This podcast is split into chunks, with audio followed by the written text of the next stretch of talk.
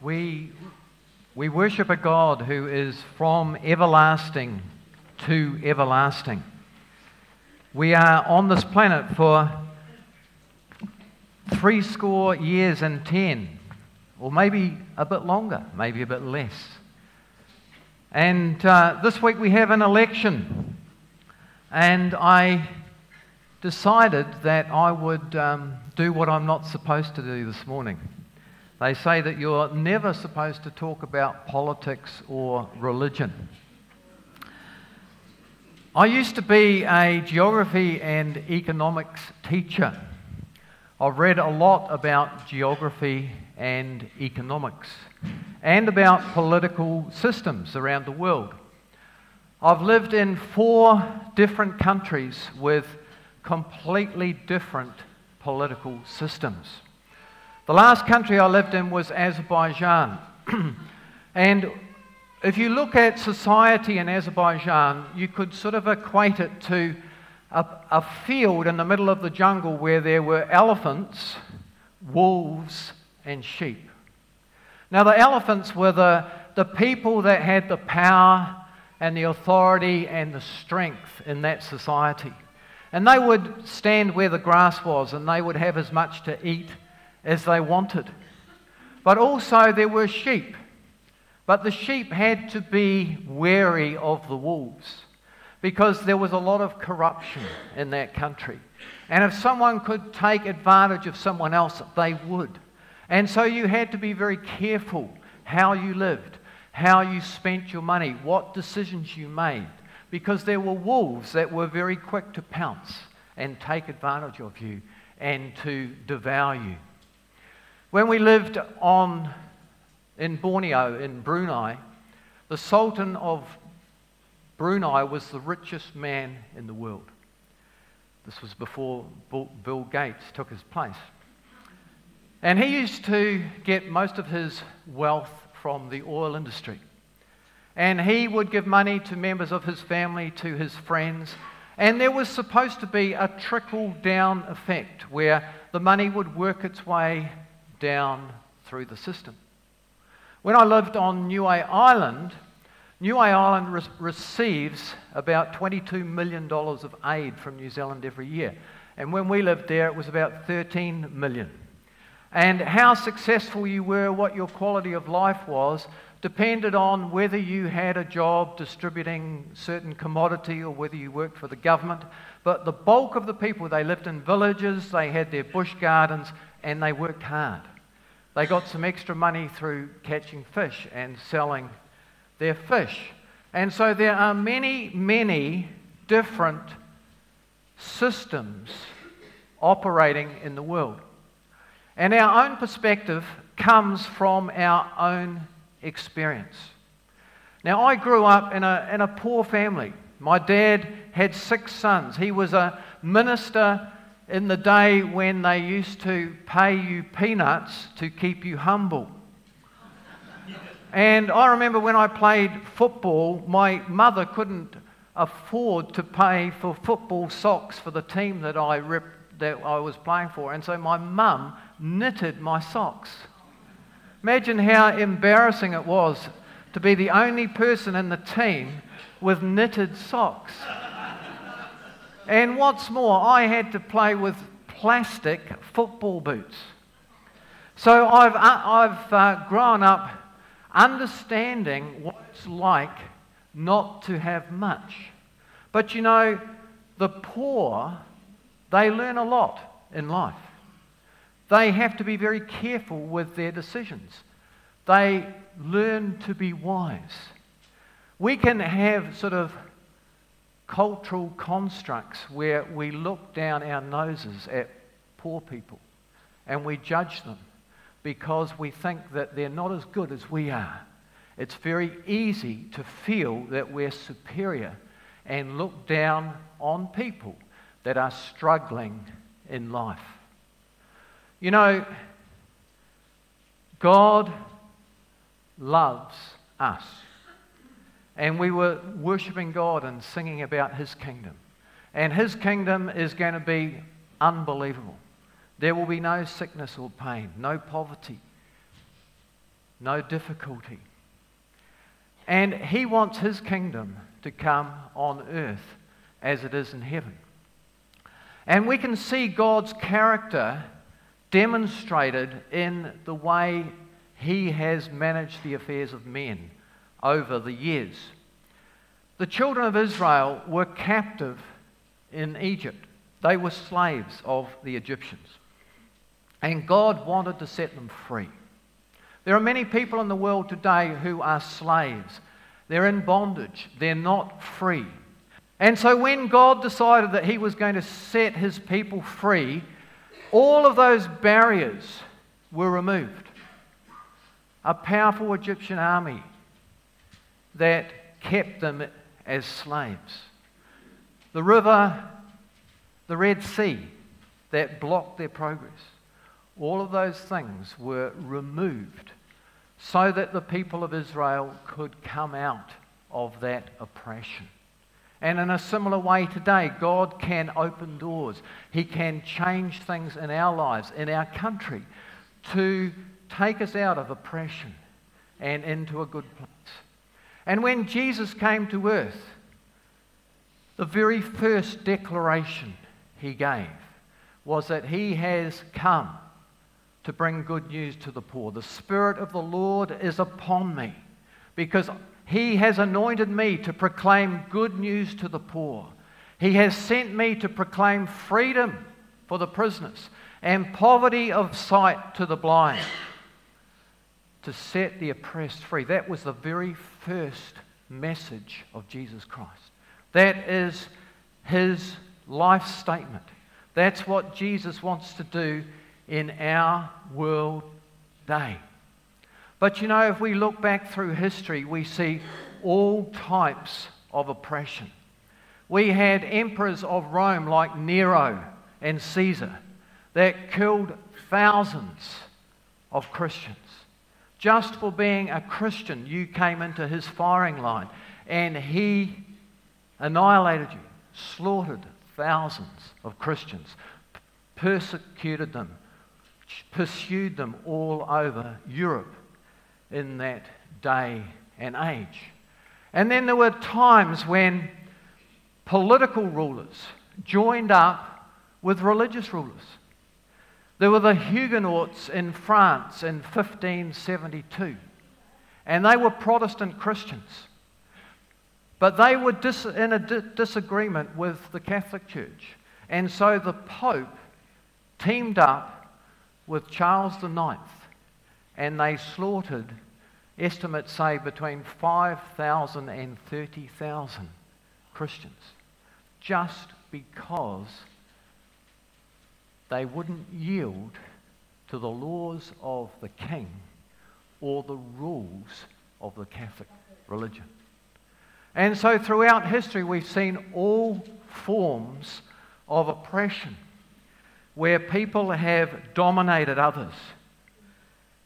But you know, God's laws are above human laws. God wants mankind, humankind, to live according to his ways. And so when the people left Europe and established the colonies in the United States, the founding fathers of those colonies, they decided that they wanted to base their laws on God's law. They wanted a second chance. This was going to be a new country where everyone lived according to God's rules, according to God's ways. And God would bless that country, and God has blessed that country. But then Charles Darwin came along with his theories on the evolution of the species. And he said, Look, God, there's no creator God. There's not a God that made us. We have, evol- have evolved. There was this collision in space, and things got into a certain order, and things have progressed since that point in time. And because he missed God, and because that country was based on God's law, 10 years after Darwin gave his theories. They appointed a new professor at Harvard Law School who said that law also had to evolve. That law couldn't be stagnant. We couldn't take the laws that God gave to those Israelite people way back in Exodus. So when God took the Israelites out of Egypt and he put them in the wilderness on their way to Canaan, he wrote the Ten Commandments in tablets of stone. And they were put in a tabernacle in the center of the camp. And they were central to the beliefs of those people.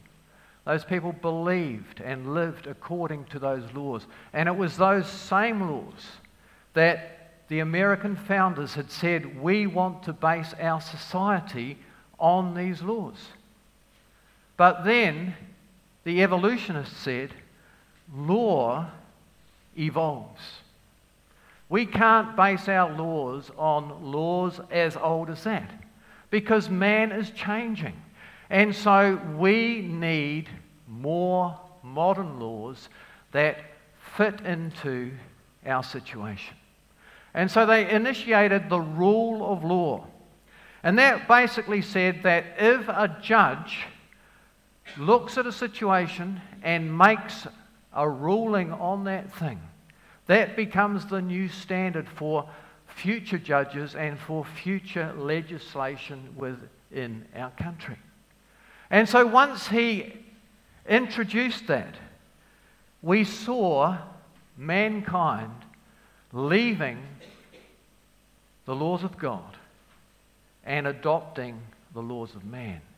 And what happens when that takes place is indicated in Romans chapter 1, verses 18 and 25. Can we have that on the screen?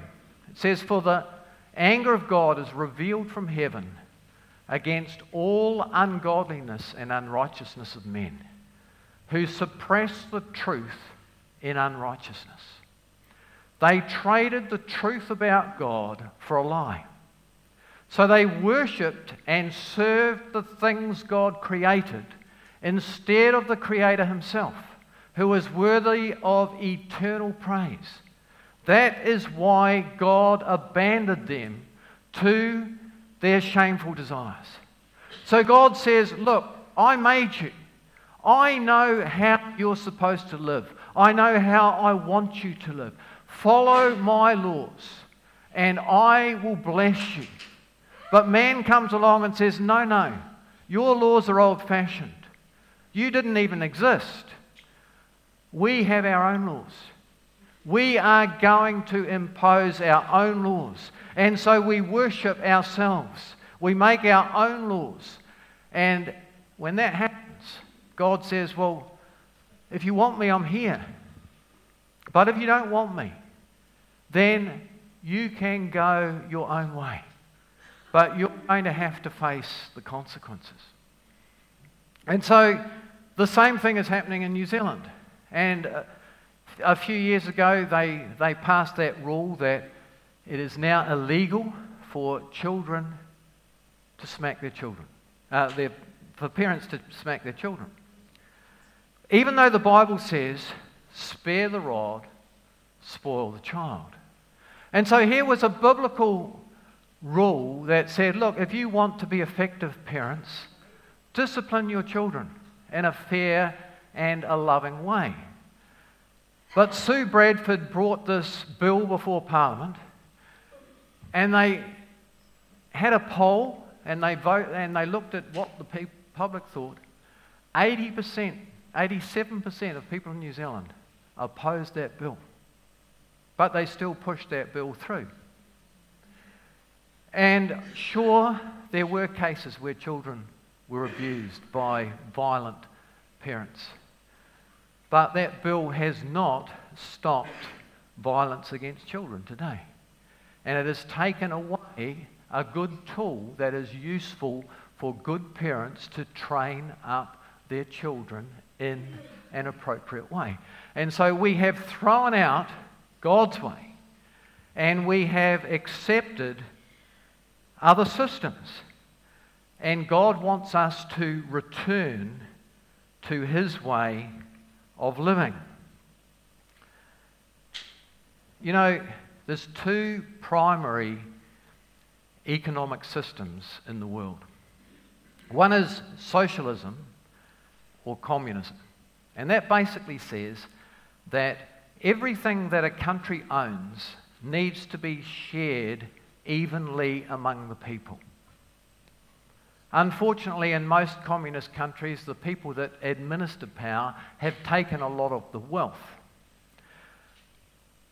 The other system was from Adam Smith, and it is the free market economy, which, say, which is capitalism, which says you have a choice to get involved in any business that you, you want to, that is positive and good for society. You can make money through having a particular skill and using that skill. Now, there's some jobs that no one wants, so someone gets paid a bit more to clean out septic tanks or to crawl under houses and do plumbing or whatever. Other, go- other jobs are highly specialised, like a, a doctor, where you need to take seven years to train. And, and so some skills are worth more than others. And so people have the opportunity to progress, to move from this job to this job, to see this economic opportunity and to invest in that field. And if that system is allowed to operate properly, it can mean that everyone in society is productive and the needs of society are met. There was a time when communism wanted to take over the world. And today there are only three remaining, four remaining communist countries. There's Vietnam, there's China, there's Cuba, and there's North Korea. Communism has failed as an economic ideology. And even in China now, they are really practicing capitalism. I read a book called China Awakes, and it was saying, look, China is getting free from the bondage of the past. What is the best model for them? And there's still communist authorities, but they're implementing capitalistic programs to enable the, the economy to flourish the way it should. An economics teacher decided that he wanted to show his class how communism, how socialism didn't work. He said, Right, what we're going to do in this class is from now on, when I give you an assignment and you complete the assignment and hand your work in, I'm going to give everyone in the class the same grade based on the average of all of those papers. So he gives them the assignment, and some people work hard and they get an A. Others work very casually, don't put a lot of time into it, and they get a D.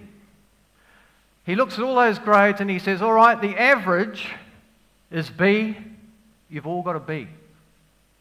Then he gives the next assignment. And those people that worked hard last time, they thought, Well, gosh, why should I work my butt off if these other guys are going to get the same mark as me. So they didn't work as hard. And those guys that did very little work the, the first time, they did even less. So he marked all the assignments, and the average grade was D. Then he did it a third time. People did even less.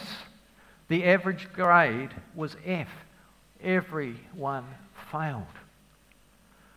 And so, if you take from rich to give to the poor, if you divide the wealth of the poor, of the rich, it takes away the ex- incentive to work hard and to make money. And that's what socialism does. It tries to make everyone equal, but it takes away that opportunity to get ahead. People will work hard if they feel it's going to be worth their while and there is going to be a good result. One thing we have to always keep in mind, though, is that God loves the poor. And in other societies, they are closer communities and families look after each other. Like in Singapore, there is no social welfare. And so young people look after their elderly parents. If someone in that family loses their job, then it's in the family's interest to get that person a job. If he doesn't have a job, then he's going to be the guy that washes the windows and cleans the cars and cleans the house and does the cooking until he gets a job. And so we have, a, we have systems in our country that are unique to us that are quite different to what happens in other countries. And we actually have quite a few cultural blockages in New Zealand. I've seen a few in my travels, and I want to outline one or two of them to you today. You may not agree with me, but this is my observation. When New Zealanders came over here, most of us came from Britain, and we were the poor, landless class in Britain. So we were given land over here. And we were so excited to be poor people that were suddenly given a piece of land and we were able to buy, build our own house on our own patch of land. And those uh, initial settlers were given a quarter of an acre of land. That's a big section. And you're able to have your veggie garden and uh, as much space in your plot of land to do whatever you wanted. For the last two years, Helen and I were living in an apartment, in two different apartments. The first apartment had eight apartments in it, and it would take up about the space of a normal section here in Taupo. It was four stories high, and there were two apartments on each level. Our second apartment was 12 stories high, and there were 10 apartments at each level, 120 apartments in that one building that would have taken up about a block of a normal patch of land here in Taupo. In New Zealand, we are still obsessed with, with owning our own house. Whereas throughout the world, particularly when there are high population densities, people live in apartments. Apartment living is great. You don't have to mow the lawns every couple of weeks weed the garden, do all those extra things. People like being indoors now, and they still have big decks and outdoor areas and nice views and all those sorts of things. In our apartment, it had a supermarket underneath it, as well as a, a gymnasium that you could go to, to to train in. So here we've got a housing crisis in New Zealand. And the main reason why we have a housing crisis is because we're not building uh, apartments like other parts of the world that are far more efficient, that mean that Auckland's not expanding outwards, causing a massive traffic problem, taking over fertile farmland with a concrete jungle. That's a blind spot. We don't see the value of apartments. They're much cheaper to build. And the other thing is, many other overseas countries bring in cheap foreign labour to help with building. Now, they still pay those foreign workers twice as much as they would get at home, but New Zealand has a minimum wage. And if we bring in foreign workers over here, we insist that we pay them the minimum wage which means that we're not getting advantage of Thai workers who can work cheaply to build roads and apartments. We have to pay them four times as much as, as they would get at home. And we also have laws that say we want people that work for us to actually be able to live here permanently. Whereas most workers from Southeast Asia who are highly skilled and very good at building infrastructure and housing and apartments uh, they come in for a period of time. They, uh, they live in a work camp. They're looked after. They save all their money, and when they go home, they bless their family with all sorts of monetary treasures that enable them to get ahead in their own country. So we have a law that says egalitarian, equal opportunity, everyone's to be treated the same. But there are people in the world that have nothing. And we can give them way, way more than they have ever had before. And we can give them a quality of life and skills and train them and help them. And so there's other things like even, you know, in this city now, people are saying, look, tourism is booming. The only problem with this place is that people, that tourists only stay for one night. What can we do to help tourists to stay for longer? And you go to Rotorua and you see Mount Ngongotaha. And at the top of Mount Ngongotaha, you've got this beautiful restaurant. You've got a gondola that goes up. You've got a luge that goes down. You've got a bungee facility. And when tourist ships arrive in Tauranga, instead of staying and looking at Tauranga, they put them on buses and they take them to Rotorua so they can look at the Maori culture and they can go up on Mount Ngongotaha. And sometimes we have a cultural blind spot that says we can't do something like that. In Rotorua, they have a zip line, which is sort of like a, a flying fox that goes through the forest. So it's a beautiful native forest. And people can climb a tree, put this harness on, and then go through the forest to another tree, and then another tree. And so they are appreciating New Zealand's beautiful environment, but it's a tourist activity. And it's creating employment, and it's helping people. And you know, God is a creative God. He created the world. He can give us creative ideas. And sometimes we have to be open to new ideas. Maybe sometime in the future, if it was the Maori people that developed Mount Ngongotaha, why can't we develop Mount Tauhara in a similar sort of way? And at the same time, provide employment opportunities and ways of generating revenue for our town. But at the same time, we have to show care and love and consideration for people who are poor. There will always be people that slip through the net, and we as Christians have an obligation to care for people like that. And so we have to look out for people. We've got to be there for people.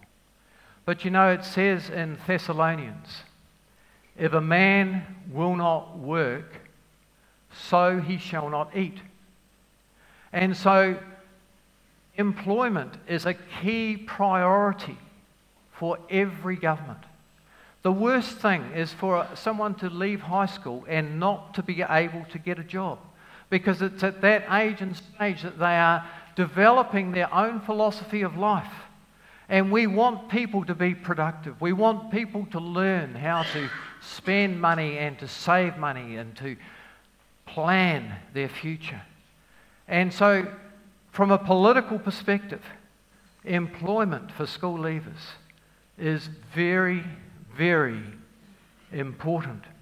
And so we have to have systems where we encourage people to get involved and to gain expertise and skills and to be able to be successful in their lives.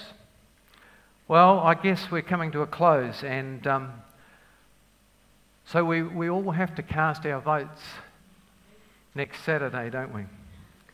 And I was thinking, what would a country look like if we returned to God's ways? And I've put a list of some things on the screen there. If people were honest and in employment, then they could pay their debts.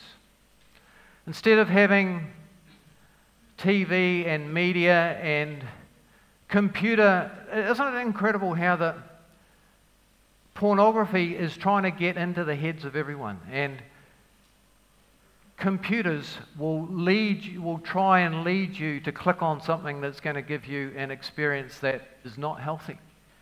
And there's all this stuff that's legitimate and legal that will pull people down a negative road.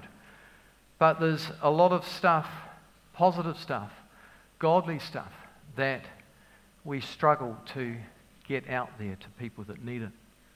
There'd be lower divorce, stronger families, reduction in crime, less people in prison, an increase in work, both quality of work and output. We'd have a higher sense of destiny for our country. We would have those creative ideas that God gives us. And we would be happier, peaceful, and prosperous. So let's pray for the selection. Let's pray that people that know God and love God and want to see God's ways honoured in this nation are elected into office. Let's vote for people that are wise and moral, righteous, open, wanting the best for our nation. Let's pray. Lord, there's just um, so much happening in this world at the moment. And Lord, we do pray, Thy kingdom come, Thy will be done on earth as it is in heaven. Lord, we would love to be in your kingdom, and one day we will be in glory. But Lord, you have come that we might have life, life in all its fullness. You have come to give us joy and to give us peace. And Lord, we do pray for our nation. We pray for those in authority that you will give them wisdom. Lord, we pray for the poor and the needy, those people that are really struggling in life. Lord, that we can find a way to help them to survive and do well, to flourish. And so, Lord, as we make our choice on Saturday, Lord, I pray that the government of your choosing, the government who honours you the most, the people who are close to you will be elected. And that, Lord, ultimately this country will be a God honouring country where you are able to do a work amongst us. In Jesus' name, amen.